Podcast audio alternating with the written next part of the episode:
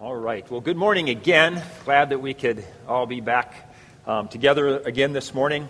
Um, uh, I, have had a chance to preach a little bit more often this summer uh, in light of Pastor Brett's uh, being on sabbatical. So here I am again today. If you happen might, uh, to maybe not know it, my name is Thomas. I'm one of the pastors here.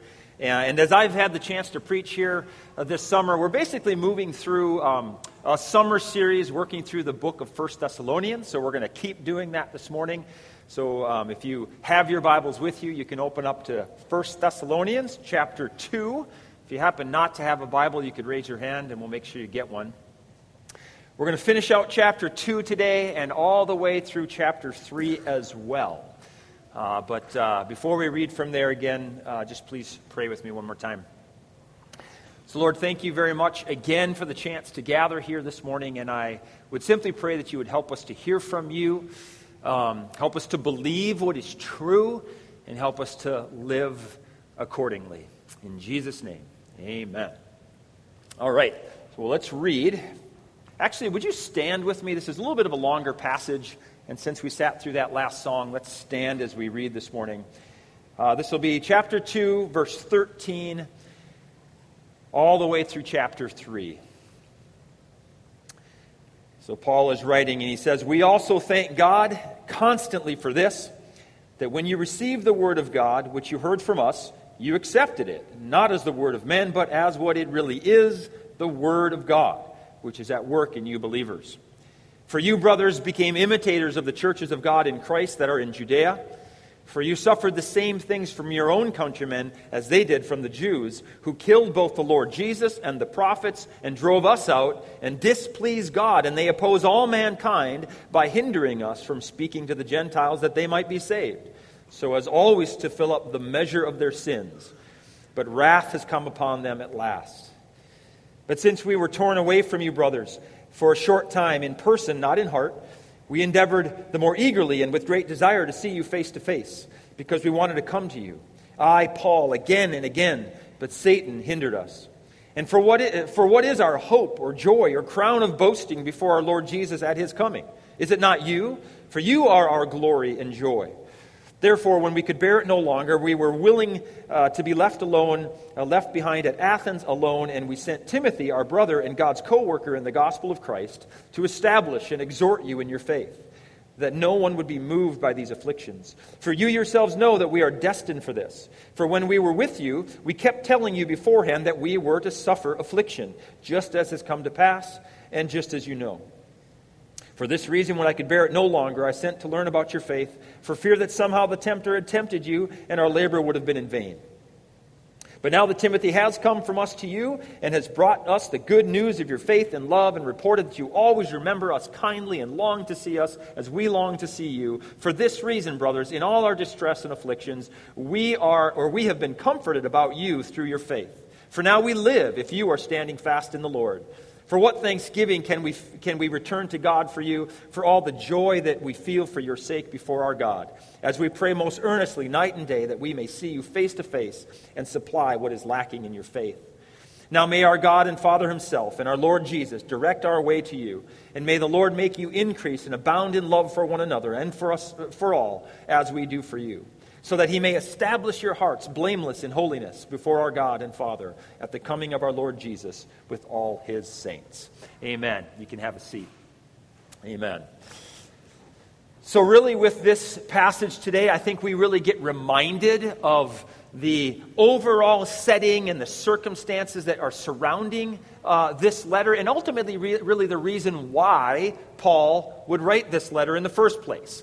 And with that, then, we really see the, the heart of Paul's love for this young church. We see the, the heart core concern that he has for them. Uh, we, we, we see what his hopes are for them. We see really the big picture aim of his preaching and teaching and why he spent time with them and why he wants to get back to them to spend more time with them. And this will be important for us to take in because, really, as we hear Paul's heart here for the Thessalonians, we should be hearing God's heart for us as well. uh, for those of us who are among God's people. As we hear Paul and his concerns for the Thessalonians, we should be hearing God's concern for all of his people at all times and in all places. Now, who are God's people? I mean, does that actually apply to us? Are we God's people? Well, God's people are those who are united to Jesus by faith. God's people are those who trust the gospel of Jesus, the good news about Jesus. It's God's people are those who turn away from their sin against God and they turn to Jesus to believe in him for the forgiveness of their sins, to believe in Jesus alone for that, to believe in Jesus alone for favor with God, to believe in Jesus alone for the promise of being forever with God and his people for eternal life. Those are God's people. And so if that is you, then you can see here, as we see why Paul is writing this letter to the Thessalonians and his heart for them, you really can see God's heart for you as part of God's people yourself. And here it is, the bottom line. This is why Paul is writing, I think. It comes in the form of a prayer, uh, all the way at the end, uh, chapter 3, verse 13. Paul prays there again. He says, May God establish your hearts blameless in holiness before our God and Father at the coming of our Lord Jesus with all his saints. That's it. That's what Paul wants for the Thessalonians, and that is what God wants for his people today. It's that our hearts would be established, that they, that they would be stabilized and established, blameless in holiness before God when Jesus returns. Now, we can say that in uh, some different ways, this, this idea of being blameless in holiness. Um, uh, Paul at other parts of the letter, Paul mentions walking in a manner worthy of God. Uh, Paul mentions pleasing God. These are different ways to say and to think of this idea of being blameless in holiness. Um, essentially, this means that we would be set apart to be counted among God's people. Okay? And as such, we would then live a life that is pleasing to God. We would live a life that accords with that identity as being set apart to love and to, to serve God. That we would, we would live a life that truly does trust in His promises. We'd live a life that obeys His commands. Uh, this is being blameless in holiness. And, and this, uh, what's especially important to see here is the timing of this that Paul has in mind. Um, the concern here is not just that we would be holy right now, today, on this Sunday afternoon, but it's that we would persevere through life all the way to the very end at that time when Jesus returns. It's that we would essentially finish the race, so to speak. Uh, that we wouldn't just run a few miles of the race, but we would actually finish the race. We'd run the whole race and we'd finish it out. Um, several years ago, I had a buddy who ran the uh, Twin Cities Marathon. And, uh, and just to support him, uh, there was a, a, few miles in the race that I just jumped in and I ran alongside of him. Just wanted to support him, wanted to cheer him on. So, so maybe I ran a few miles of the Twin Cities Marathon that year. Um, but I didn't run the Twin Cities Marathon, right? I mean, you have to run the whole race and you got to cross the finish line if you're going to get that finisher's medal. And that's, that's what Paul's heart here, here is here. He, it's about finishing the race. That's what ultimately matters. It's that we'd run the whole race and that we would finish the race, that we would persevere all the way to the end. That's Paul's heart here. And so, to that end, to spur the Thessalonians on to that end, uh, let's, uh, we can notice a couple, thing that, couple things that Paul wants to do in this section of, of the letter. First of all, he wants to reassure the Thessalonians that they are, in fact, part of God's people. He wants to reassure them of that. And he wants to reassure them, number two, uh, of his love for them, his concern for them, his care uh, for them. And then he's also, number three, going to set them up to give them further instructions that are going to come uh, in, the, in the remainder of the letter. So we'll look at these things a bit here this morning. First of all, uh, reassurance of their standing with God. Paul wants to reassure the Thessalonians of their standing with God. He wants to reassure them that, uh, of their calling. He wants to reassure them that they are, in fact, chosen by God, that they are, in fact, part of God's people. Uh, Paul is confident that they are part of God's people uh, because, number one, They actually received the gospel that Paul preached. And they actually believed that as Paul spoke, he was speaking the very message of God. He was speaking for God. They actually believed that. We see that in verse 13.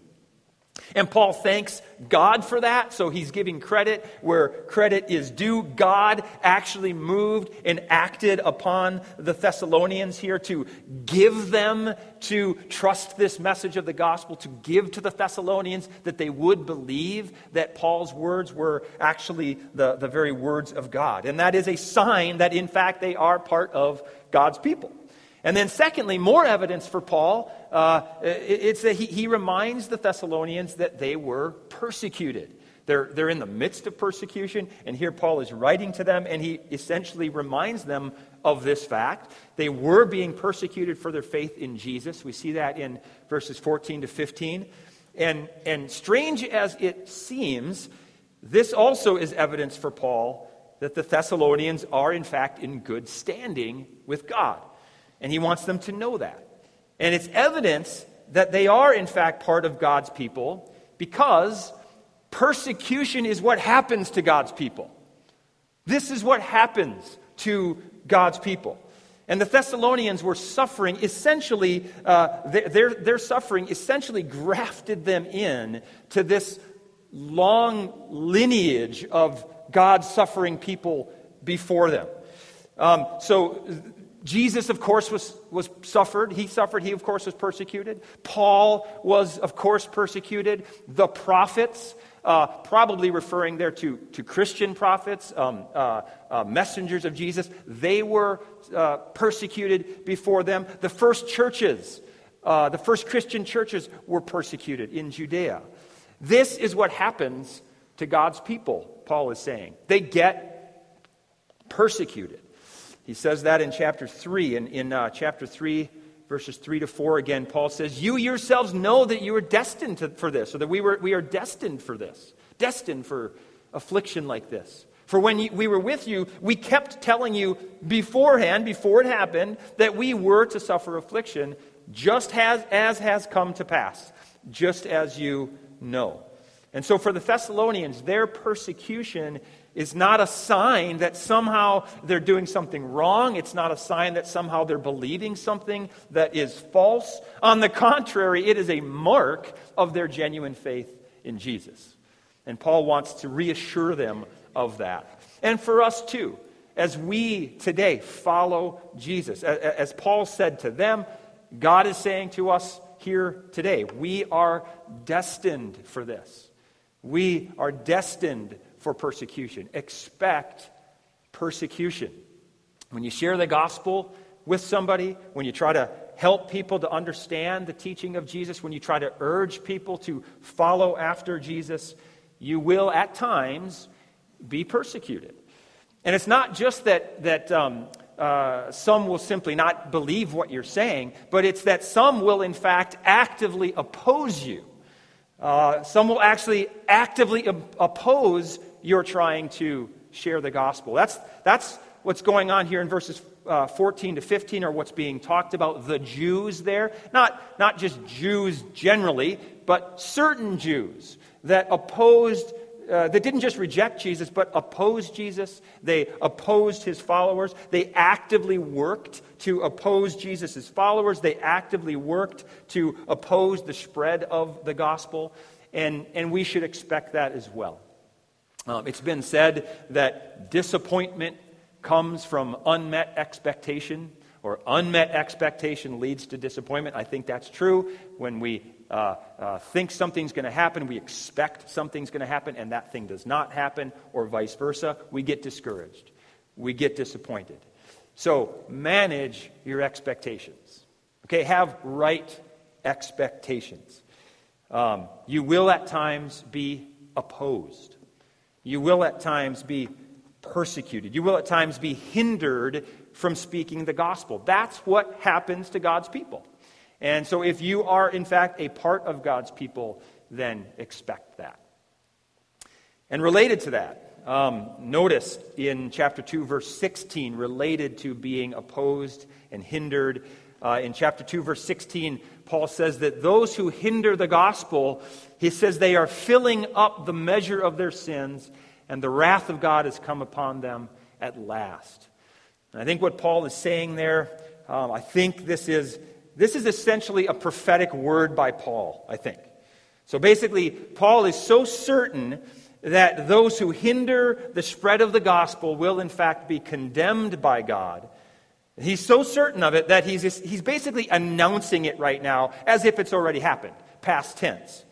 Uh, while in fact, uh, this wrath is still in process. The, and the, the, filling up of sins is still in process. In other words, the idea here, I think, is that um, if we picture uh, God's wrath filling up, and actually the Bible does use imagery like this, like the, the cup of God's wrath. And if you can picture the, the, the, the cup of God's wrath, it's, it's filling up with every sin it fills up a little more. With every sin of hindering the gospel from advancing, it fills up a little more. It fills up, it fills up, and eventually, inevitably, it spills over. It's poured out. And I think Paul is essentially announcing a prophetic word here to that effect. And listen, I know the, the idea of speaking about God's wrath, I know that's a hard pill to swallow. Um, it, it, it's not um, comfortable. It's, it can be difficult to think about God causing anybody to suffer, um, even if they're suffering for their sin. But actually, difficult as it is to consider, I think Paul actually intends for this to be comforting to the Thessalonians. He wants this to be a comfort to them. It's meant to comfort them because to speak of God's wrath, this is a way of saying that God is a God of justice. God is a God of justice. And so in the Thessalonians' case, their persecutors, their persecutors would not get away with it. Justice will be served. And more generally speaking, these, these people who are hindering the gospel, they will not ultimately get away with it. They will be dealt with. Um, ultimately, as Paul points out here, to hinder the spread of the gospel, this is to hinder the opportunity for people to hear about Jesus and be saved. This is a big deal. Uh, Paul points out here that from God's perspective, that is an affront to all of humanity. To hinder the gospel from being spread is a massive disservice to all of humanity from God's perspective. Um, it, it'd be like if you had a cure for cancer and somehow some people were hindering you from actually dis- dispensing that cure to people. But in fact, it's 10 billion times worse than that because it's not just this life that's at stake, but in fact, it is eternal life. Uh, John Piper has pointed out, he said, We care about suffering, especially eternal suffering. We care about suffering. We ought to care about suffering, especially eternal suffering. And from God's perspective, to hinder the spread of the gospel, that's what's at stake eternal suffering. To hinder the gospel is to hinder the one and only cure that we have available to us for sin, which, if sin is left untreated, it is going to cause this eternal suffering under the wrath of God. And so, ironically, when, when you are labeled a bigot, when you are labeled uh, uh, hateful, when you are labeled narrow minded, or whatever it might be, because you believe that Jesus is the only way to God, or because you, you want people to know that if you reject Jesus, there are these consequences, or, or whatever it might be, when you are slandered in those ways because of that, understand this that in fact, from God's perspective, you are doing a very good thing. From God's perspective, you're doing a very good thing.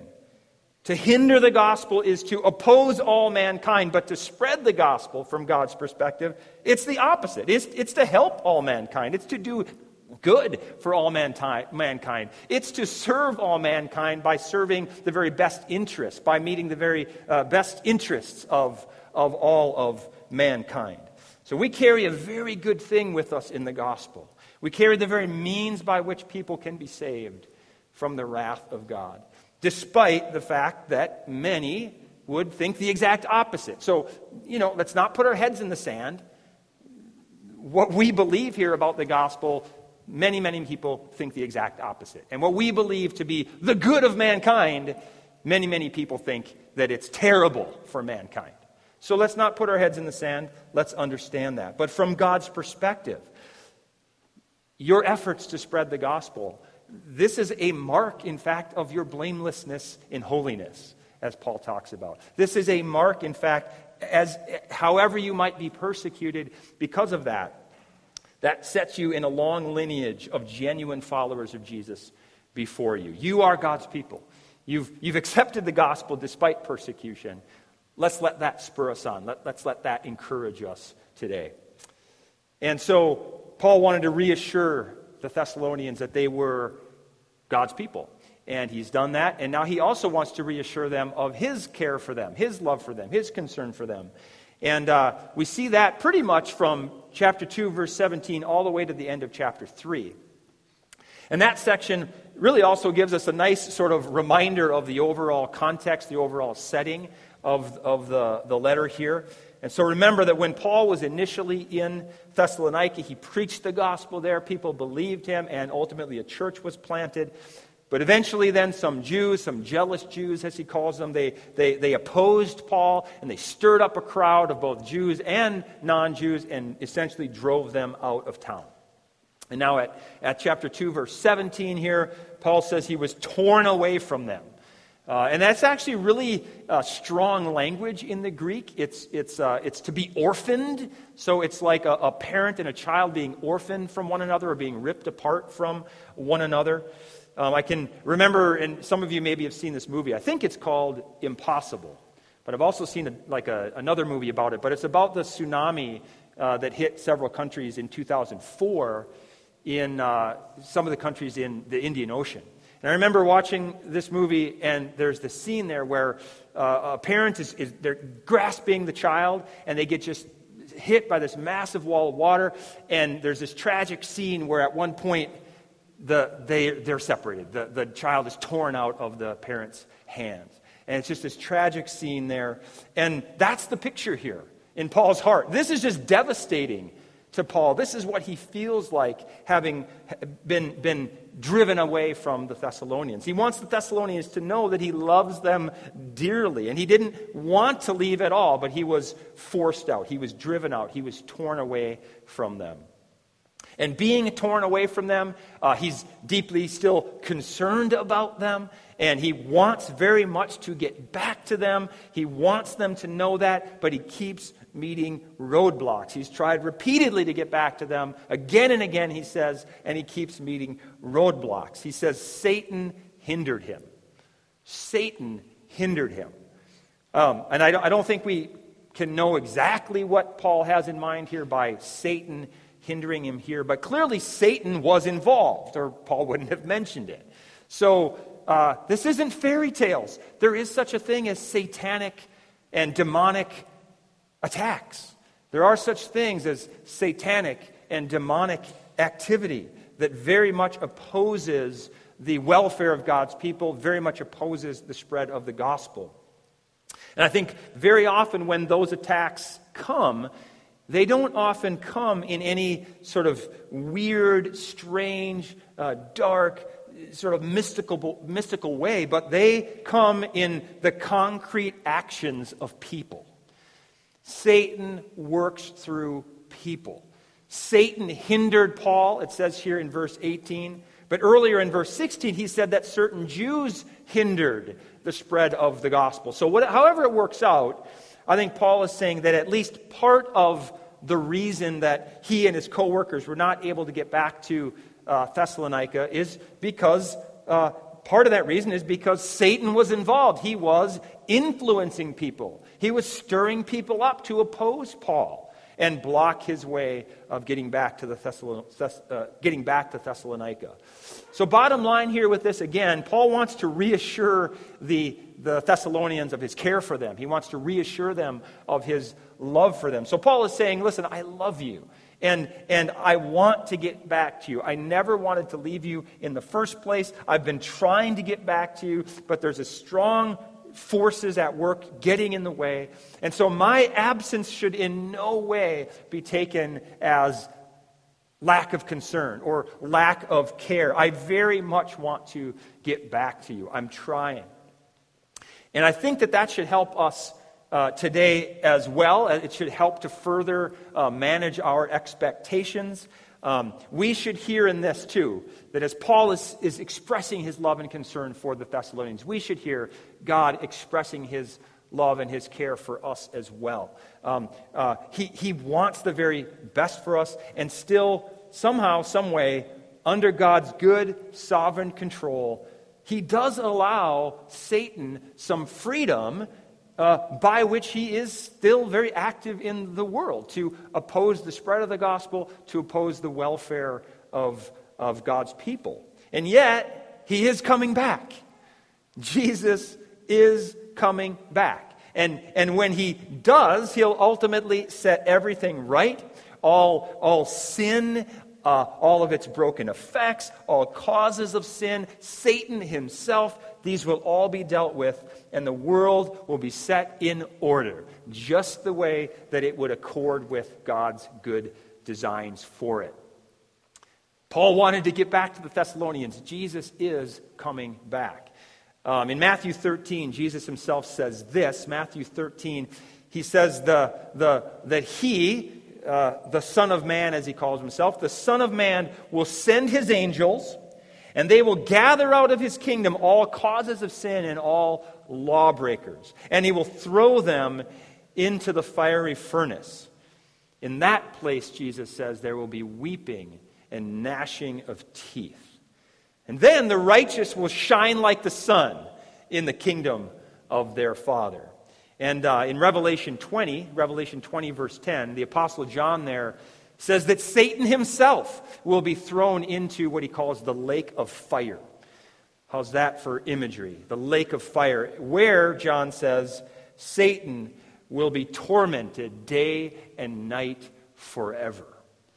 And I think that's basically that's going to be the fulfillment of Paul's prophetic word there in chapter 2 verse 16 that God's wrath will be poured out. That will happen when Jesus comes back with all his saints, as, as Paul says there in, in chapter 3, verse 13. His saints there, probably actually not referring to people, but referring to angels, those angels that will be coming back with Jesus.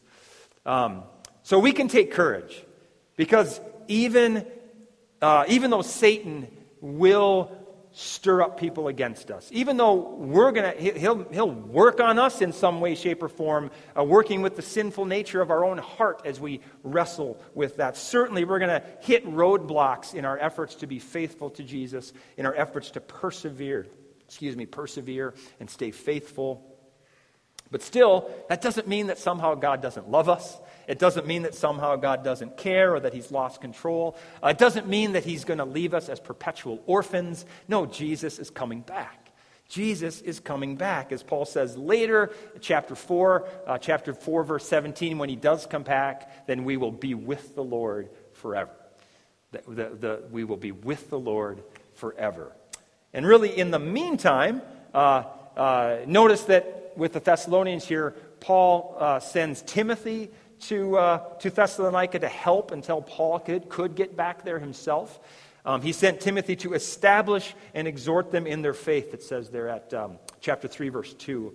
Uh, and, and he wanted to establish them and exhort them in their faith, especially in light of their persecution. And that's essentially part and parcel, again, of, of why Paul is writing. Ultimately, he wants the Thessalonians to persevere, to be, to be blameless in holiness at the end of the race. Um, and, and, and so he knows that they need ongoing strengthening and stabilizing and exhorting all along the way to help them get to the end. He wants them to persevere to the end. They need ongoing instruction to help them get to the end. And this is why Paul says in, in chapter 3, verse 10, he says that he wants to be with them in order to supply what is lacking in their faith. Um, so, um, meaning, I don't think that there's something lacking in their that initial saving faith in Jesus, accepting the gospel, believing that Paul's words are from God.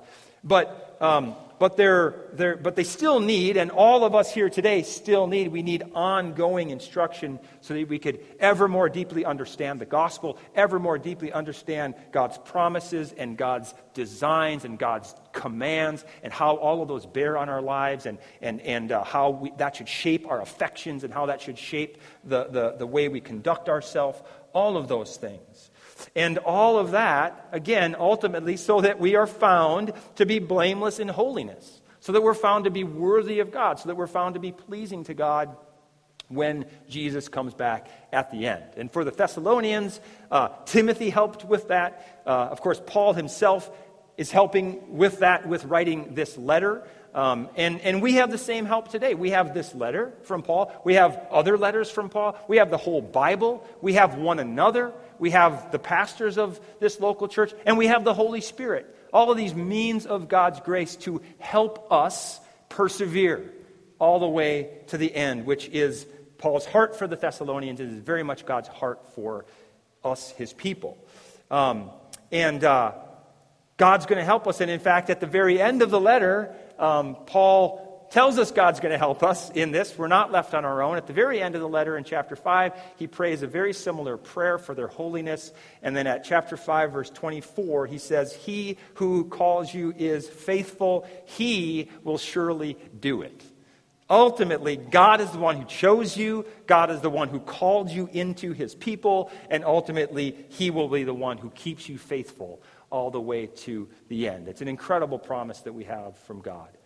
And again, Timothy, uh, he helped with that for the Thessalonians. Paul is just thrilled uh, at what Timothy has to say, actually, about the Thessalonians. Uh, he finds out that actually the Thessalonians are doing pretty well in the face of their persecution. Paul's just thrilled about this. And, and part of the reason why Paul is so thrilled by this is that actually, in some way, the Thessalonians themselves are going to play a, a key part in Paul's own experience of Jesus coming back.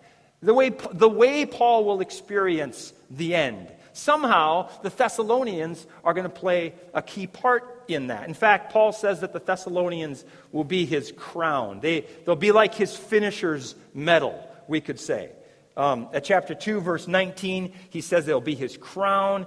And um, Paul probably, well, very likely, is referring there to, to a, a wreath that um, would be given to winners of, of athletic games, the, of Greek athletic games. They would get a wreath. We think about a trophy, we think about a medal. Um, they would get wreaths. Uh, so that's the crown that Paul is talking about there. And he, and, and, and he says that for him, actually, part of the joy of his own experience of sort of crossing the finish line, we could say, is that the Thessalonians would be there to cross with him.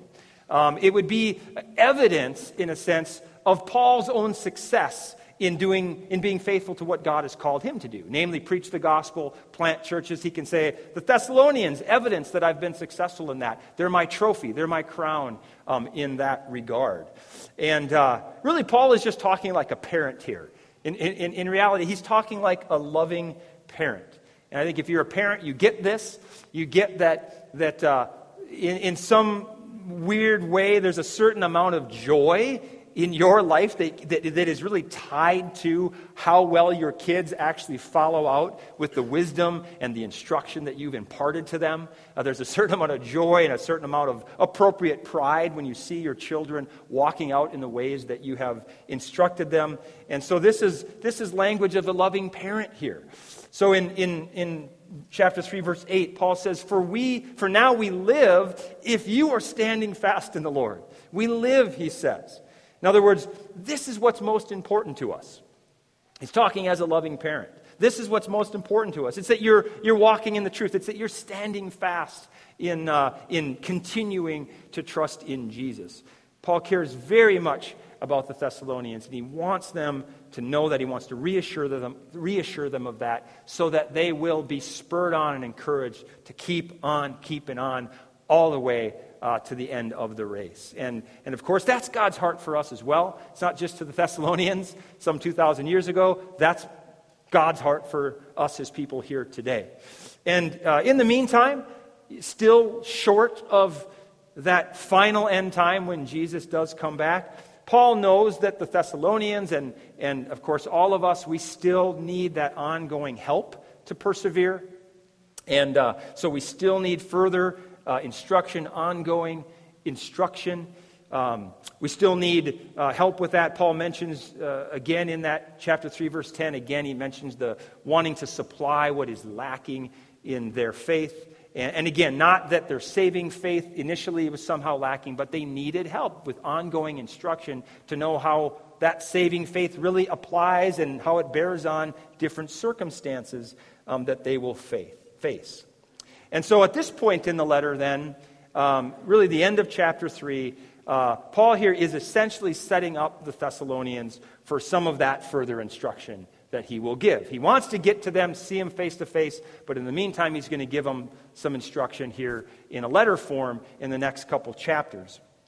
And uh, Doug Moo uh, points out that probably, um, and I think he's right here, I think he, he says that the, the, the prayer here in verses 12 to 13 um, uh, in part, that's, that's meant to help the Thessalonians to anticipate, again, some of that instruction that he's going to give in the next couple chapters. Really, up to this point, it's been a lot of narrative about Paul and his relationship to the Thessalonians and vice versa and what God is doing. Well, he's tr- transitioning now, and the next couple chapters are going to be a lot of instruction.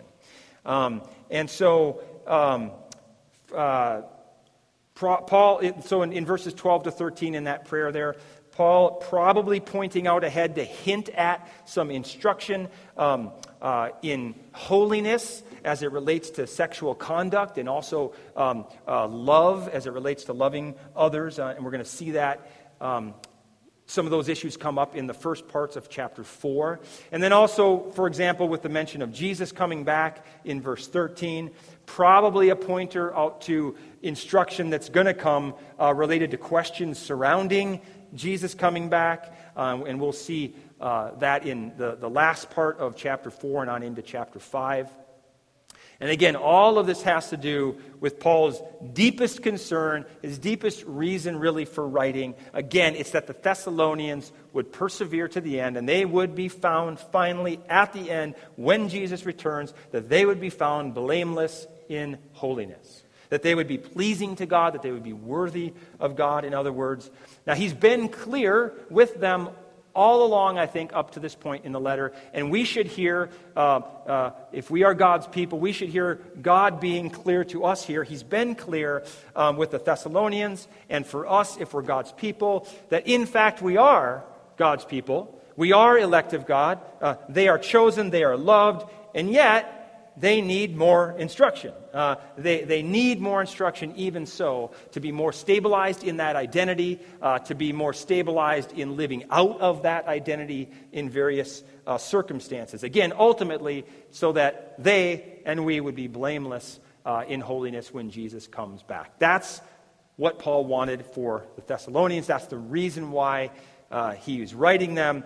And this is, again, just his core heart for them and it's God's heart for us as well. So, if you are trusting in Jesus for it, then be reminded here today, be reassured here today, okay, as Paul was trying to reassure the Thessalonians of some things, be reassured yourselves today that you are God's people if you're trusting Jesus for that. You've been called, you've been chosen, God loves you. He's concerned about you. He wants, like crazy, for you to persevere, to keep going, to finish the race. And He is working on your behalf uh, to bring that uh, to pass. Again, with that uh, chapter 5, verse 24 he who, uh, he who calls you is faithful, and He will surely do it. Amen. Let's pray. Lord, thank you for your word here this morning, and I would pray simply uh, again, that you would cause us, in light of the things I've said here, to simply believe what's true. And you would cause us to live um, accordingly. That you'd cause us to lean on the Holy Spirit um, and to uh, lean on your fellow people, our fellow people of God, uh, to lean on your instruction in the Word, um, to live that life that's pleasing to you. In Jesus' name, amen.